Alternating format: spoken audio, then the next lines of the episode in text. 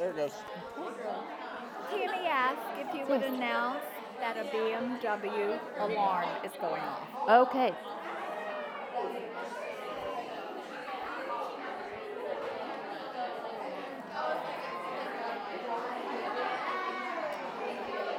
Hey guys, we'll get started.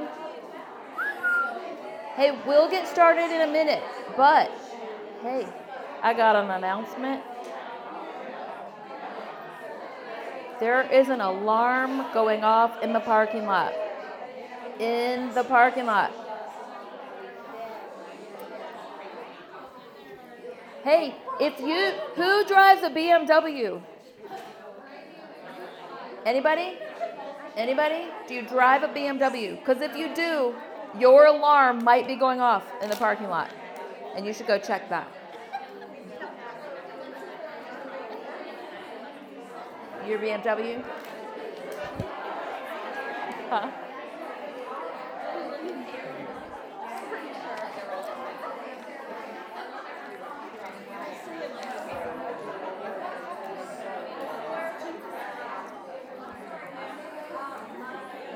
Hey!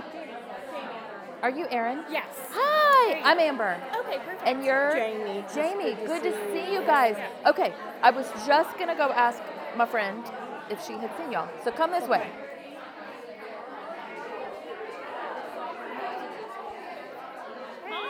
Jamie, Aaron, Jamie. And so they need groups. And So, so, you're Susan, right? No, I'm Andrea. Andrea. Okay. Yeah. um, so I think Jamie with you, and then I'll talk to Stephanie. And okay, Okay. Jamie, join my group. yep, And we'll you're right here, right. and you come with me. and we'll do a round when we're in the room. Where is? Where'd they go? Meredith. Okay. Somebody asked about name tags. So we'll go find them. Yeah. Oh yes, name tags. You think they were trying to hide Hi, it? cutie. I'm gonna call you out and have you wave your hand. Okay. Um, I got a new person for your group. Perfect. Okay.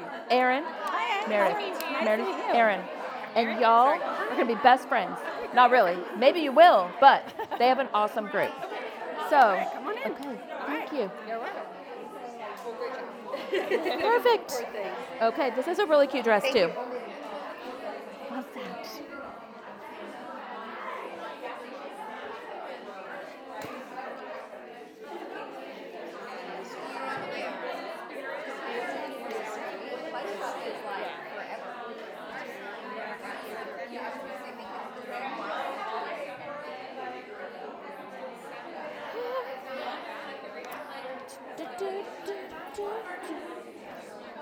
Did you find some? Yes. Oh, good job. And I have more rosters, and now I'm worried that the rosters that are out there could be Tuesday. Rosters? I don't You mean schedule? It'll say at the no Wednesday. Yeah, it's I'm Wednesday. saying the ones already out there. Let's just make sure. Oh yeah.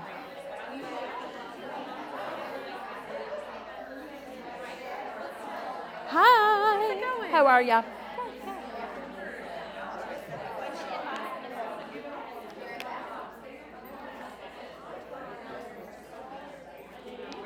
It is Tuesday. Ah, it's Tuesday. You did? That's a good song. And who was it that needed name tags? You? And somebody else Wait. just walked in asked about a name tag. do you want your group to have name tags? Yes. Is this a text? Yes. Should just ask who said they need name tags. was it? What are you gonna make people do for name tags? I don't know.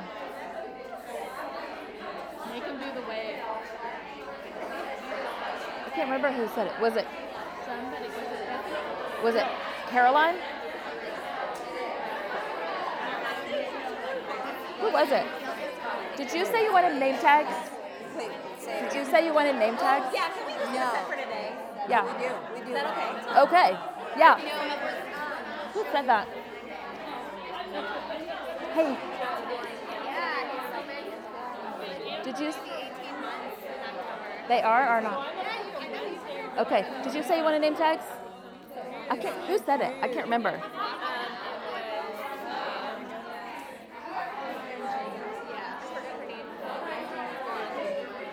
Are they in the back? Yes, back row. Name tags? Okay.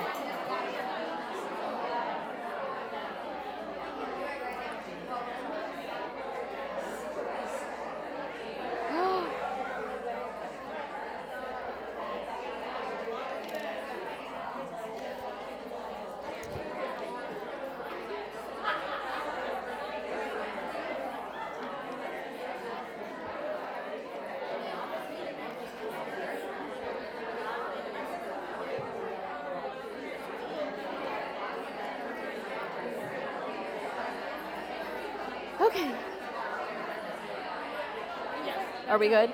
I'm only announcing hospitality. Is there anything else? Look, you have the recording on. You're good. He told me to do it. Yeah. Um, I was like, I'll forget. tell people if they didn't get a schedule last week. Okay. Oh, excuse me.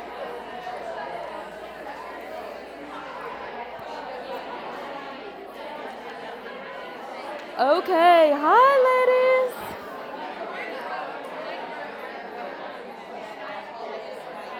Good evening. Welcome to Wednesday night. My name is Amber, and I'm your host here.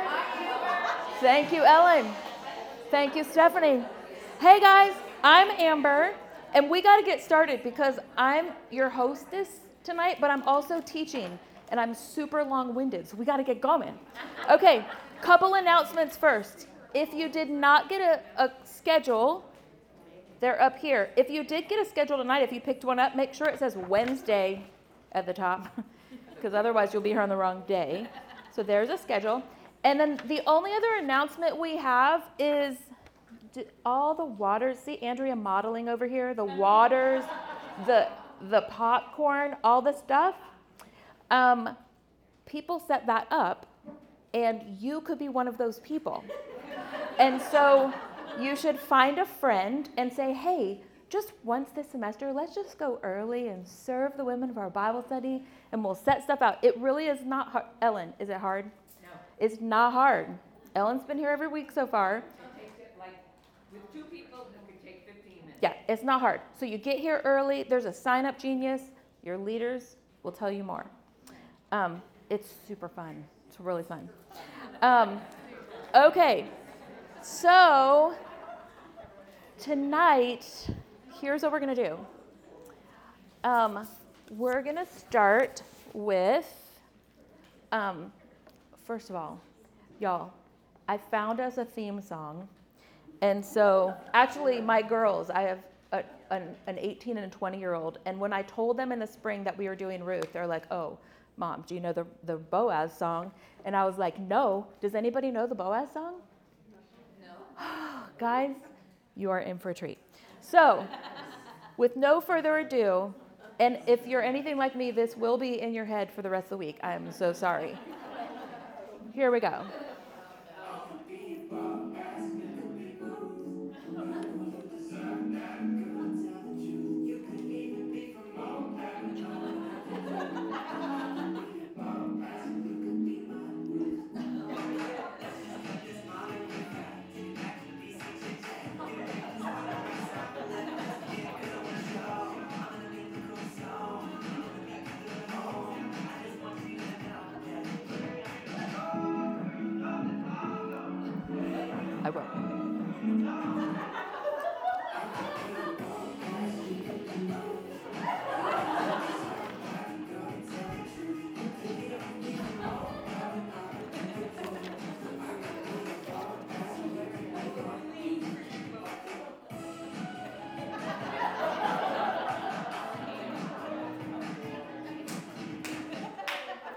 There you go, guys. There you go.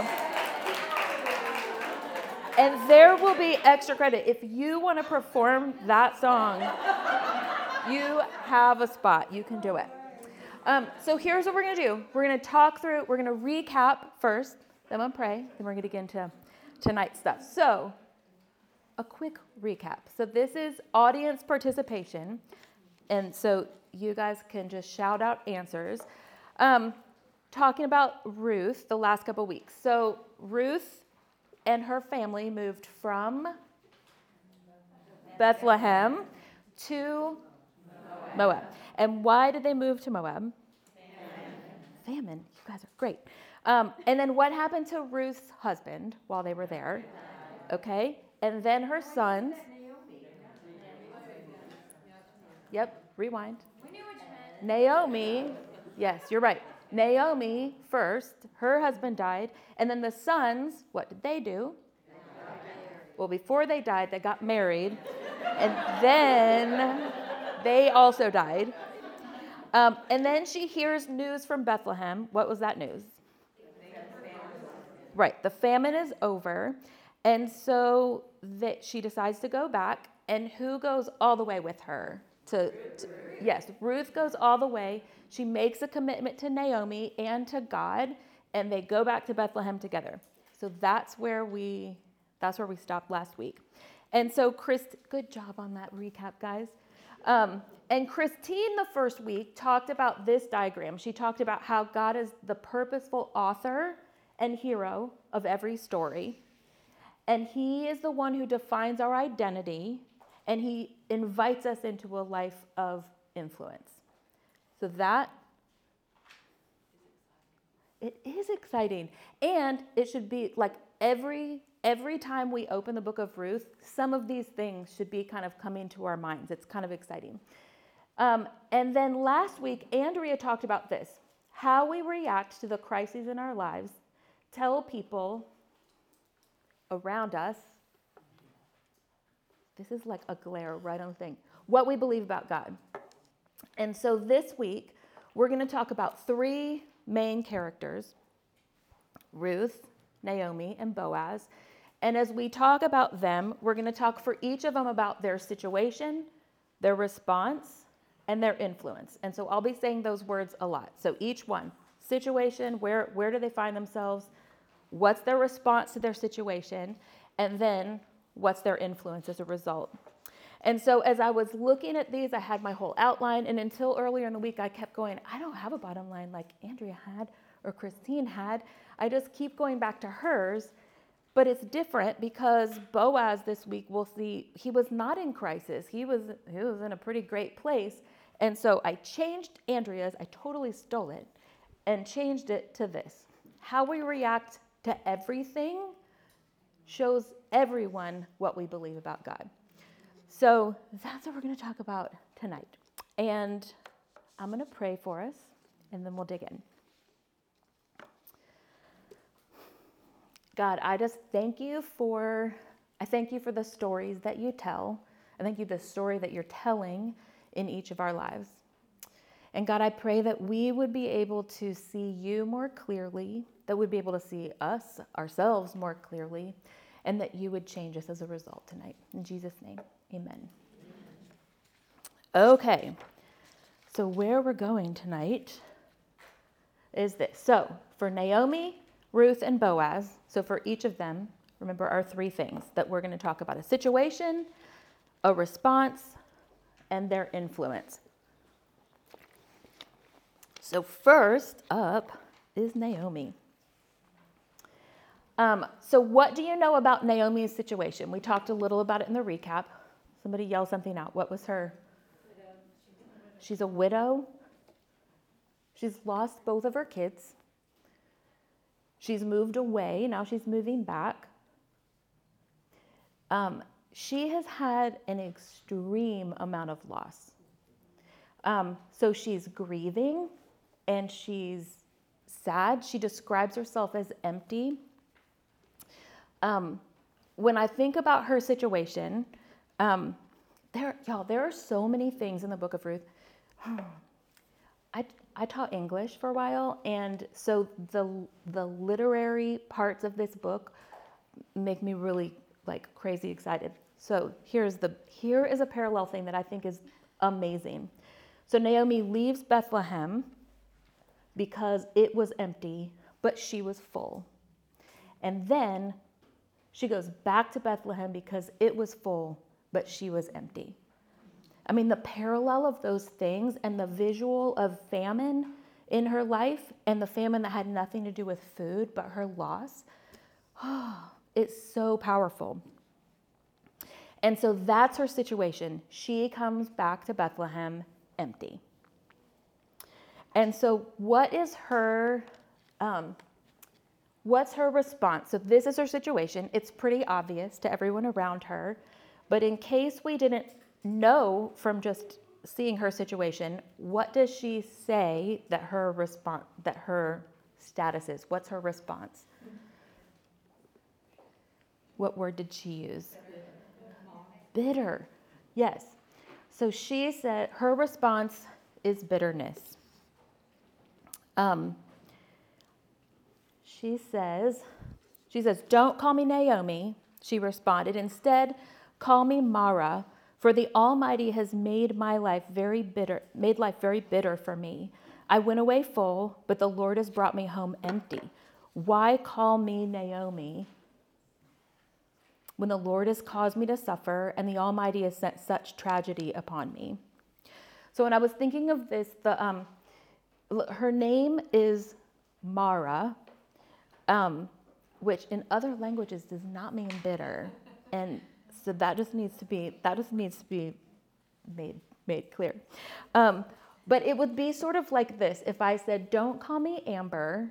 Like in the in the Hebrew, the word for bitter is mar. So she's it's a play on words, right? She's saying, Don't call me, don't call me Naomi, call me Mara, because it means bitter. So it'd be like if I said, Don't call me Amber, call me Maddie, because I'm mad, right? Like it's that kind of play on words that she's she's she's been a little sassy.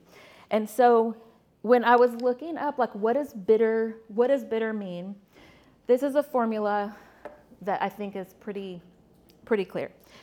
Bitterness equals anger and sadness and time. And so when she's had all of these things, she's had loss, she's had anger, she's had sadness, and so she is feeling bitter. And as I was looking up, just you know, googling definition of bitter, um, Psychology Today helped me out with this. Here's what they say about being bitter: that I can be. These are the signs of being bitter. So I'll be irritated about things that should not make me irritated. I feel in my relationships like people do not understand me, they don't get it. And then I feel like my future will never be happy. And if that doesn't describe Naomi in this situation, I don't know what does. She is like, call me bitter. There is no happy. I'm going to come back for the bread in the house of bread in Bethlehem. I'm going to come back for that. I'm going to be with Ruth, but I'm, I'm bitter. Um, and then the other way, so one way she responds is bitterness. The other way she responds is blame. And who does Naomi blame? Yeah. She is not shy about, about blaming God. Um, back to that same verse, she says, Don't call me Naomi, call me Mara because the Almighty has made life very bitter for me. I went away full, but the Lord has brought me back empty. Why call me Naomi? The Lord has caused me to suffer. She calls him Almighty. So she knows that he is powerful and that he has he has a plan, he has a purpose. Um, so I don't I know that there are a lot of hard stories in this room. And I imagine that uh, most, if not all of you, have found yourself in a place of feeling um, grief or bitter um, to some degree or another. And so my journey through that started in my mid 20s when my mom died, and I was mad. Um, and so this is the verse that did not encourage me during that time. Um, and it's from Hebrews 11, and it says, it is impossible to please God without faith. Anyone who wants to come to Him must believe that God, that God exists and that He rewards those who earnestly seek Him. So I read this and I was like, okay, yes, I have faith. I believe. And that last part tripped me up, y'all. I was like, I totally believe that God is powerful and that He has a plan, uh, without a doubt, no problem. But that last part, that He is kind to me, um, I was, uh, I was right there with with Naomi. Um, it did not feel. I was in full time ministry, and I was like, earnestly seek Him. Like this should apply to me, right? And instead, I felt like I believe, I'm not going to believe anything different, but this is really, really hard. So we'll see where Naomi gets with this. Um, lastly, her influence. And um, who, do you, who obviously has Naomi influenced up to this point? Ruth. Ruth has, has some knowledge of God because of her relationship with Naomi.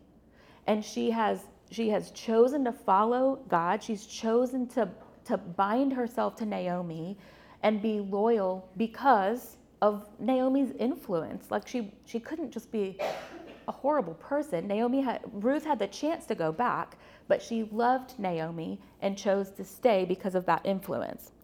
And the other thing, this is the other thing that I think is exciting about Naomi's influence. In the middle of her brokenness and bitterness and vocal um, anger with God.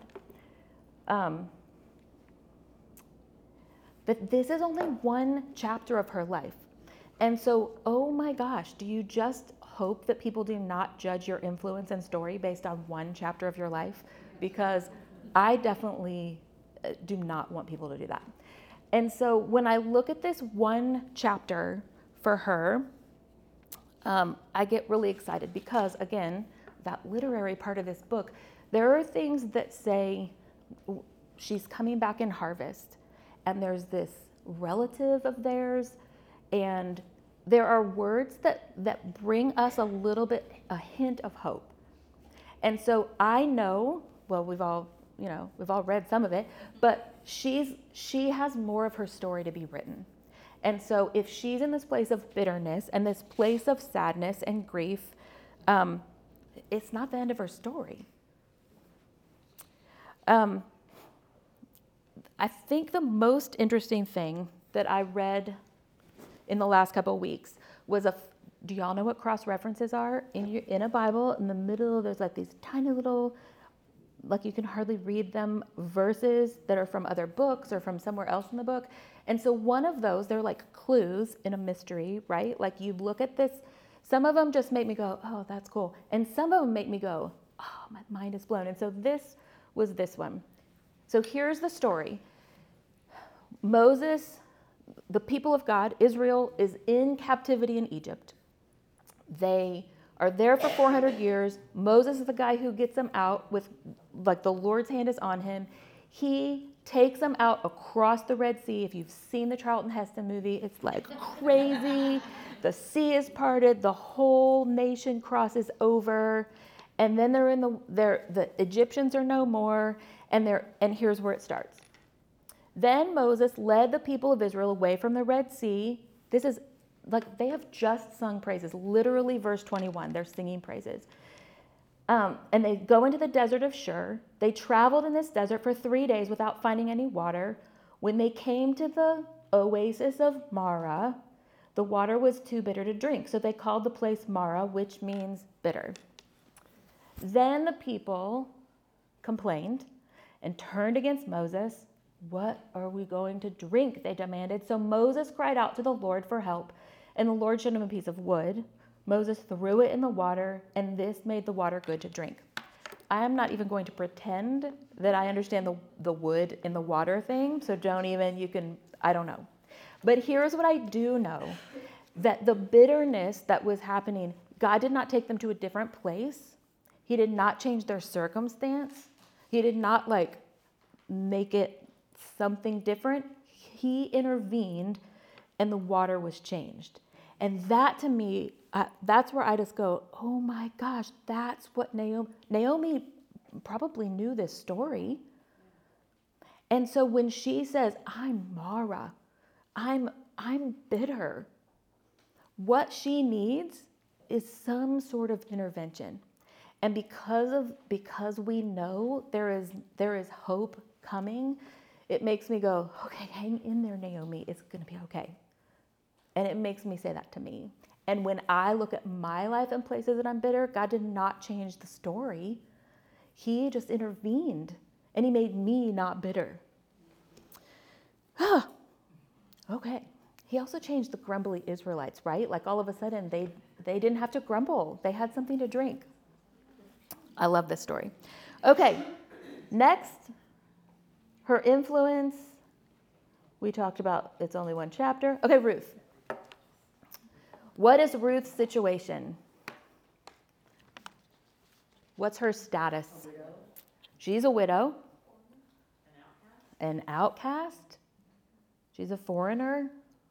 What else? Say vulnerable? Yes. Okay. She is also empty, right? She is right up there with her mother in law, Naomi. And so she is, she's poor. They don't have anyone to take care of them. And in the culture, they needed someone to help do that. Um, she's a foreigner, she's a widow, and she's essentially an orphan. She left her whole family, whatever, we don't know about who that was, but she left her people to be in a different place. So she is very vulnerable. And yet, what is her response? Her response is humility.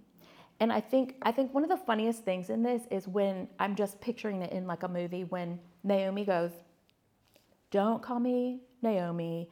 I'm bitter. I went away empty. I mean, I went away. I came full. Went away empty. Ah! I went away full, and I've come back empty. I've come back with nothing." And Ruth's just like, "Hey, I'm Ruth. I'm with her. Like, how does this, like, uh, how do you even, like, I mean, she says she has nothing, but here I am.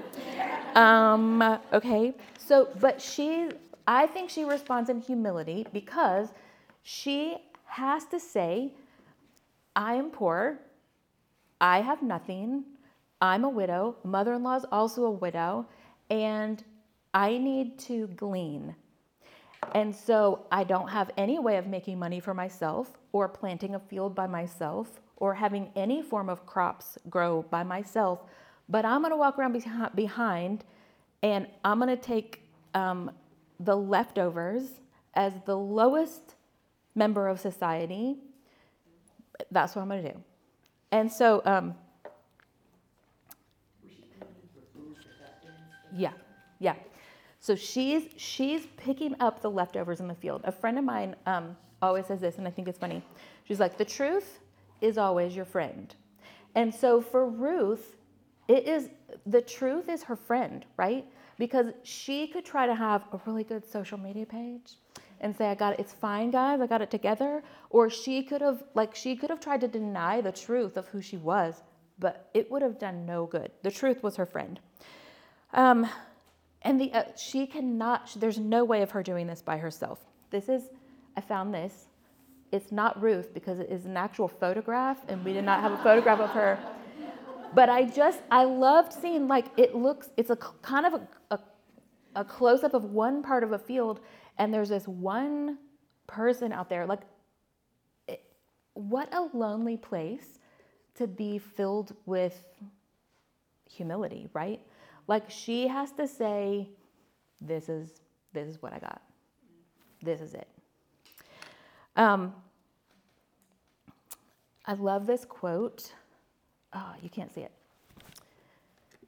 A really humble man will not be thinking about humility. He will not be thinking about himself at all. And so I think for Ruth, I think one of the differences between her response and Naomi's response, and again, we're giving Naomi tons of leniency because she's got a she's got a lot going on. We're not knocking Naomi, but Ruth Ruth went, "Okay, this is the status of where we're at.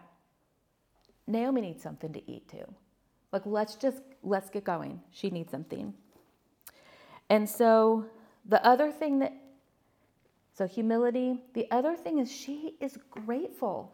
When Boaz comes in and he's like super, he goes above and beyond and is kind to her and and she's like falling at his feet she's like oh my gosh i don't deserve this again back it's interlinked right gratitude and humility are tied together and she knows that none of this is because it's something she deserves um, okay and ruth's influence obviously she's providing for Naomi. Like she's influencing Naomi. Obviously, Naomi influenced her at the beginning, and now she is stepping right in and she's like, come on, come on, here we go. There is hope. And so the other thing, the other place of influence is that others notice, right? The, the foreman who is helping with the field, he notices, man, she works hard. Boaz notices. People have been talking. She's the one who gave up everything and came back with Naomi. Like her life was speaking something. And people were people were noticing. They were hearing. Okay. Our last guy. Boaz.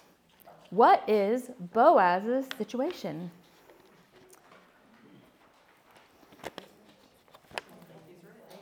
He is rich. What else does it say? single. Yeah, he is single. Um, I didn't have that in my notes. That's great. So he's rich, he's single. What else? What else did it say about him? God fearing? God fearing? Yes. And he has he has some influence, right? Like he is the who's who of Bethlehem.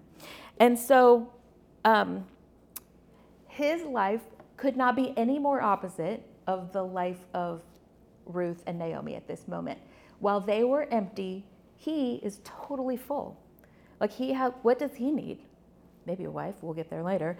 But otherwise, he has he has what he needs. Right? He he has an abundance. Um, so he has wealth and influence, and he has kindness. Like even the way he greets the, the people in the field, he's like, the Lord be with you. Like he's kind. He's not speaking down to them. And the reason I think that's in there is to show part of his character.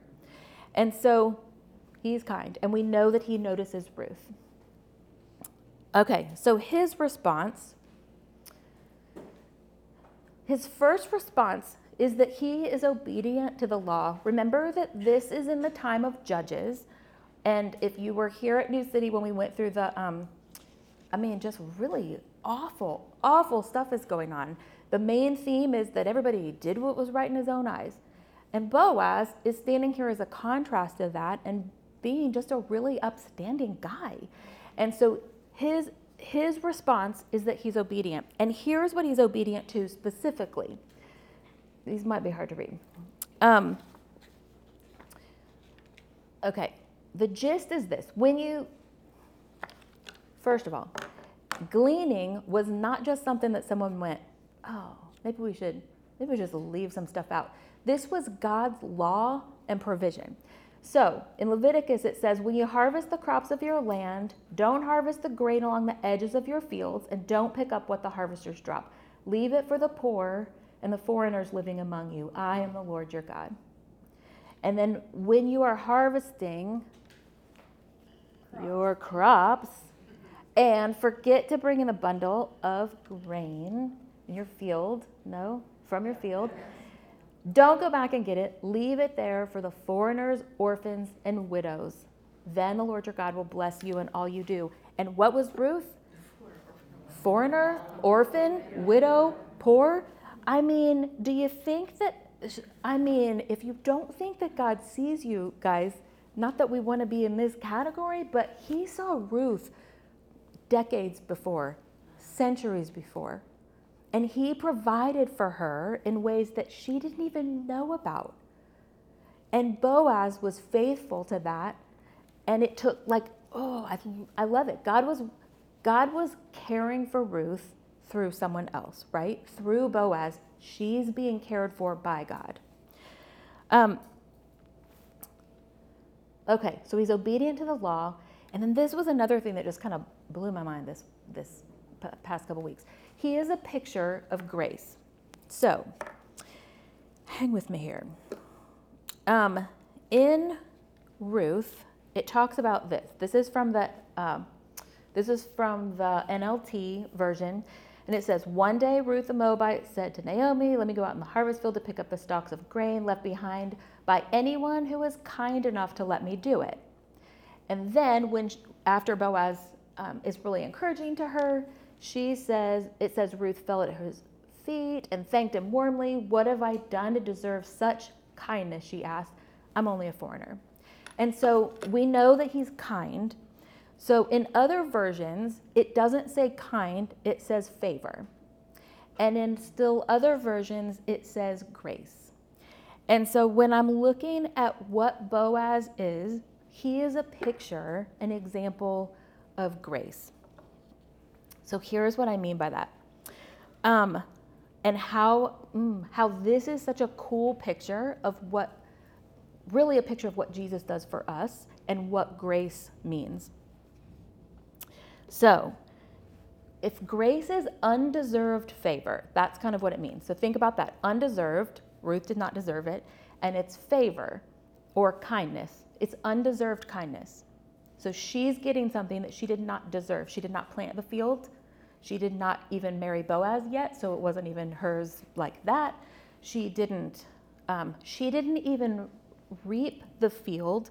She just picked up what was left by the people who did all the work. She did not deserve that.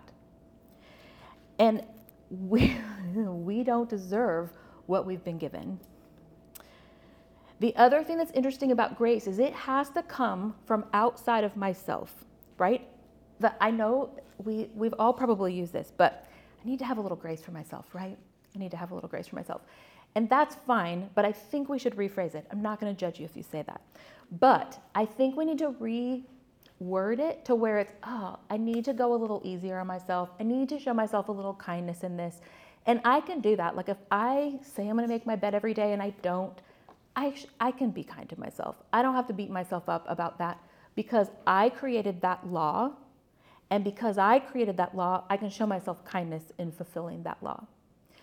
But for Ruth, uh, what I can't do is this if I'm speeding and I get pulled over and the officer says, Lady, you were speeding, I can't go, Listen, listen, buddy, I'm just going to show myself a little grace here. because why? Because that law, it, I didn't create that law. I don't have any authority over that law. I'm just under it and I have to obey it. And so, in the same way, Ruth didn't she she didn't create the law of gleaning, but she's under it, and she didn't necessarily make herself poor. She didn't put herself in that situation on purpose. And so she needs grace to come from outside of her. There is nothing she can't just go, "Hey Naomi, I know we're I know we're really poor and we're widows and we have nobody to take care of us, but let's just show ourselves a little grace today. She can't do that because it has no power. Grace has to come from outside of her. And in the same way, I can't do anything to earn God's favor. I can't do anything to get him to like me more or say, oh, yeah, you did a good job on that. It is me picking up what he has given that I did nothing to deserve. And Boaz is an amazing picture of that in this story. He's the one who says, Yes, I have way more than I need. So much more that I'm going to give to you overflowing. And she took home more than she needed. And the story keeps getting better. But for this day, she took home more than she needed, and he gave, he gave grace. So, what's his influence? Oh, I don't know how that happened. Okay, his influence. He has an influence on Ruth and Naomi. Physically, he basically keeps them alive. That's a pretty big influence. And he's like, like he's a part of their story now, and it's gonna, it just keeps getting better. He also has an influence on the people around him because they're watching this, and grace, showing grace when we have an abundance, is contagious. People hear him. People, people hear the way he speaks with kindness, and, and it's contagious. And then he has an influence on us Because here we are, thousands of years later, we're talking about this guy who was just a farmer in Bethlehem, and we can see Jesus because of his story. So, so for our, our, our cast of three here, our cast of three characters, their situations, their responses, and their influences. And then here's what it is for me. So, what is my current situation? And there are, you know, 75 people in the room and 75 different stories. So, what's your situation? Are you full like Boaz? Are you in a place of plenty where you have more than you need? Or are you empty? Are you in a place where, ah, I have nothing, call me bitter? Because the world is hard and life is hard and grieving is hard. And there is, I mean, there are painful, empty stories. And what will my response be? I want to make sure that when we talk about Naomi that we make sure we're giving each other grace to be in a hard place. Right? It that it's messy and it can be ugly or scary and it's totally okay. God is not scared of it. We don't want to be scared of it. We can say things like I don't think God is kind. And he's not going to he's not going to gasp. He's going to go, "It's okay. Let's keep talking. Let's keep reading. And then is my, is my response, I've got nothing, but I can take one step into the field. I can take one step. Not feeling brave, not feeling like a hero, just taking one step. Like, where am I in my situation and my response? And then, where is my influence? You are each in one chapter of your life. So, some of you are in an, a place where you're influencing people greatly, and some you're like, ooh, don't look over here. But people see, people see us struggle, and sometimes they see Jesus in the struggle. Eh, I do. I see it in I see it in myself. I see it in Naomi's of my life. We can see we can see sometimes we need to see it for other people. Other people need to see it for us even if we can't see it for ourselves. I think ruth did that for naomi right? She's like yes we are empty but i, I got you. We can do this. There is great freedom to be in any chapter of your story. And to remember there's just one chapter there's just one place let me pray for us. God, I do thank you for your kindness. Thank you for your grace that we do not deserve. Thank you for the story that you're writing in every woman in this room. And thank you that it is good. God, I pray that you would be with our time in small group and our time this week as we, we reflect on your word. Um, Lord, and I thank you that your stories, your ultimate story of grace, changes us forever. In Jesus' name, amen.